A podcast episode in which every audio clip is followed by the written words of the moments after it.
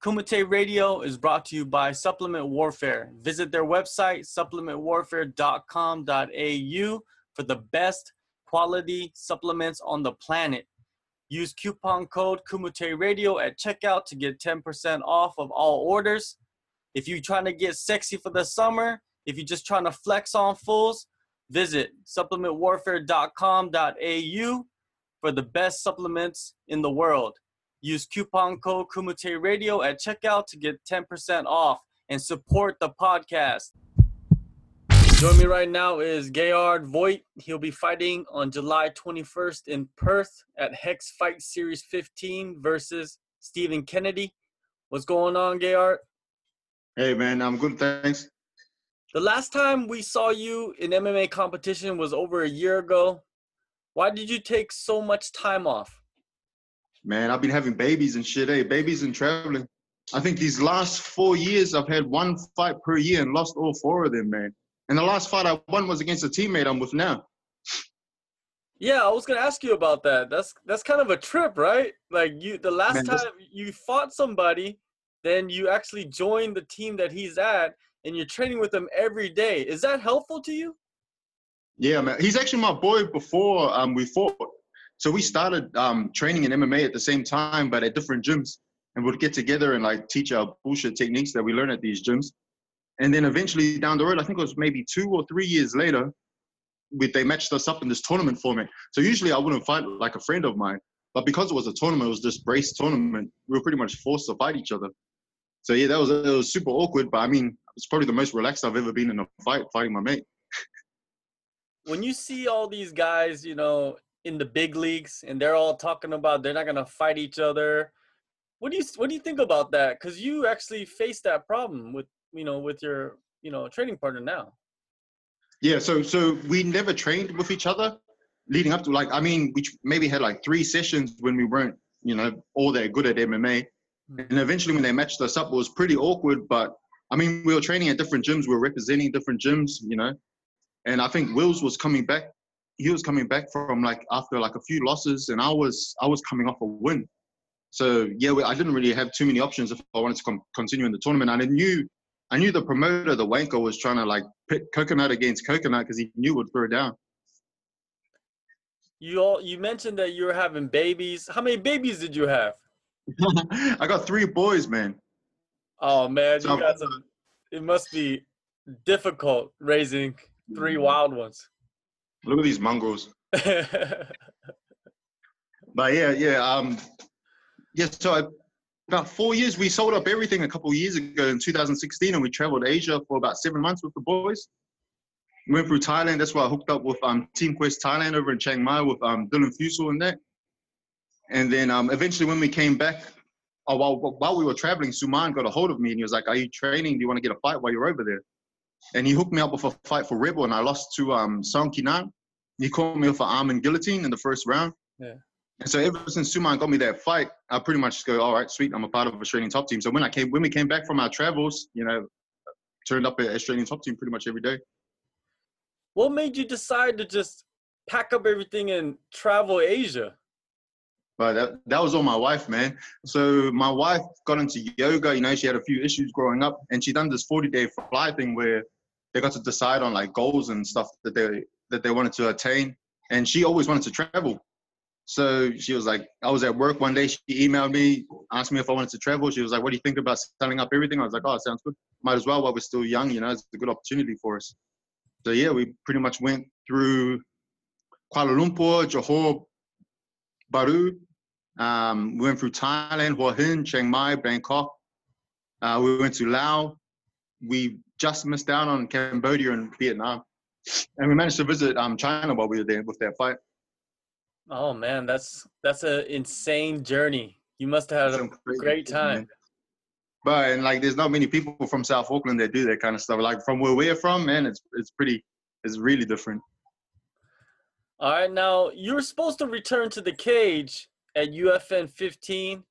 What happened to that fight?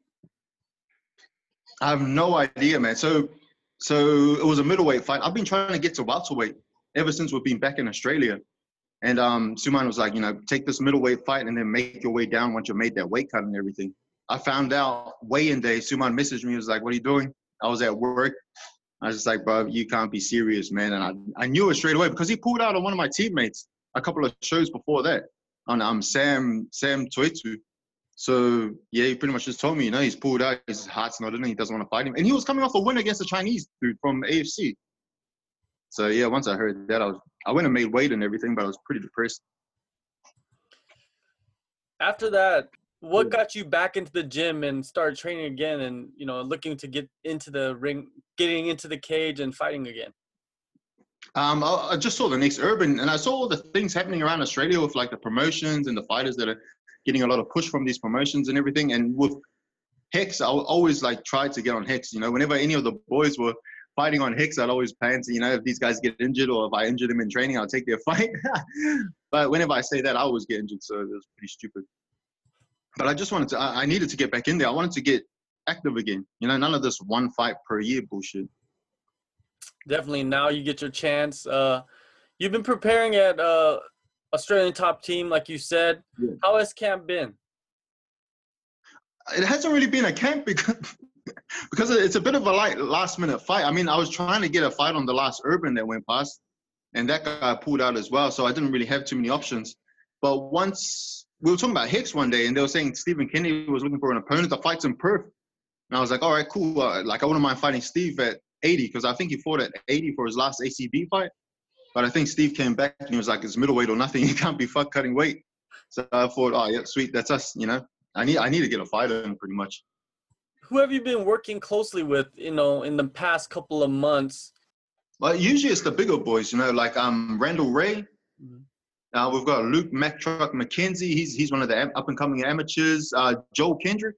Joe. Kendrick helps me heaps. You know, I pretty much wrestle fuck him and he boxes my ears in.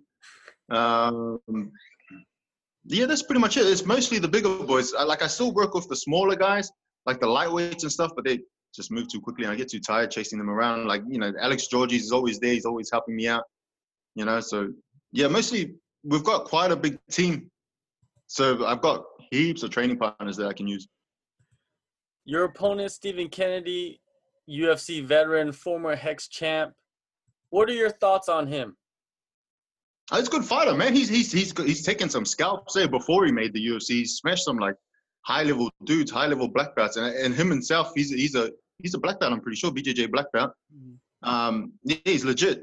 He's definitely legit, and he's and he's got a name. So you know, I'm pretty excited for this fight. It's easy to get up for it.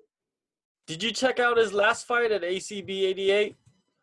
Yeah, I saw I saw bits of it, man. It looked boring. Like I can see how frustrated he was also. So yeah, I'm pretty excited to get in there. I think he's he's you know, wanting to get a bit of frustration out in this fight. So yeah, it's, it's pretty good, pretty exciting. If you look on social media, right, and everybody looks on social media because everybody's on social media, and Kennedy, he seems like he's pretty confident uh, in this matchup. Do you think he's underestimating you a little bit?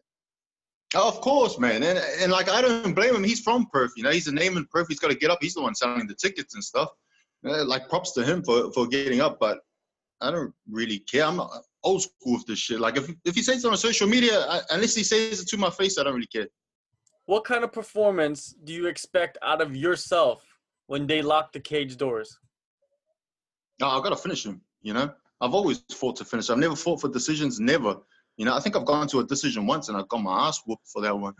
But um, yeah, I've just got to finish him. That's all. You know, I'm always going to be looking for the finish that's how we train. You know, we don't train for chasing decisions or wrestle humping people. You know, so yeah, I'm definitely looking for a finish. Whether it's on the ground, standing up, most likely standing up. But yeah, that's pretty much it. All right, July 21st, Perth, Hex Fight Series 15. Gerhard Voigt will be taking on Stephen Kennedy. It's a big fight for you, man. It's a big. It's probably the biggest name that you're facing so far, and it's a good way to snap your losing streak. Yeah, big time. I'm really excited for this fight, you know. And I've never fought on Hex. I've fought on like Nitro. I've fought on like quite a few of the top top promotions here in Australia. But it's nice to to finally get onto a Hex card and against a name like Stephen Kennedy. Man, I can't wait. All right, Gerhard. Thank you for your time, man, and uh, good luck on this fight because I know it's something that has been expected for a long time, especially like you said, all these guys pulling out constantly. Yeah, man, I'm really excited. Thanks for that, John. Uh, bro, I just want to give a quick shout out to um, Elite Sports. They're helping me out with this fight with some fight shorts and everything. So yeah, thanks for that, and thanks for the interview, bro. Oh, no doubt. Yeah, shout out to Elite Sports. Check them out. Do they got a website or something? I'm pretty sure it's EliteSports.com. It's an American company. They do gis, rash guards, shorts. They pretty much just do all MMA gears.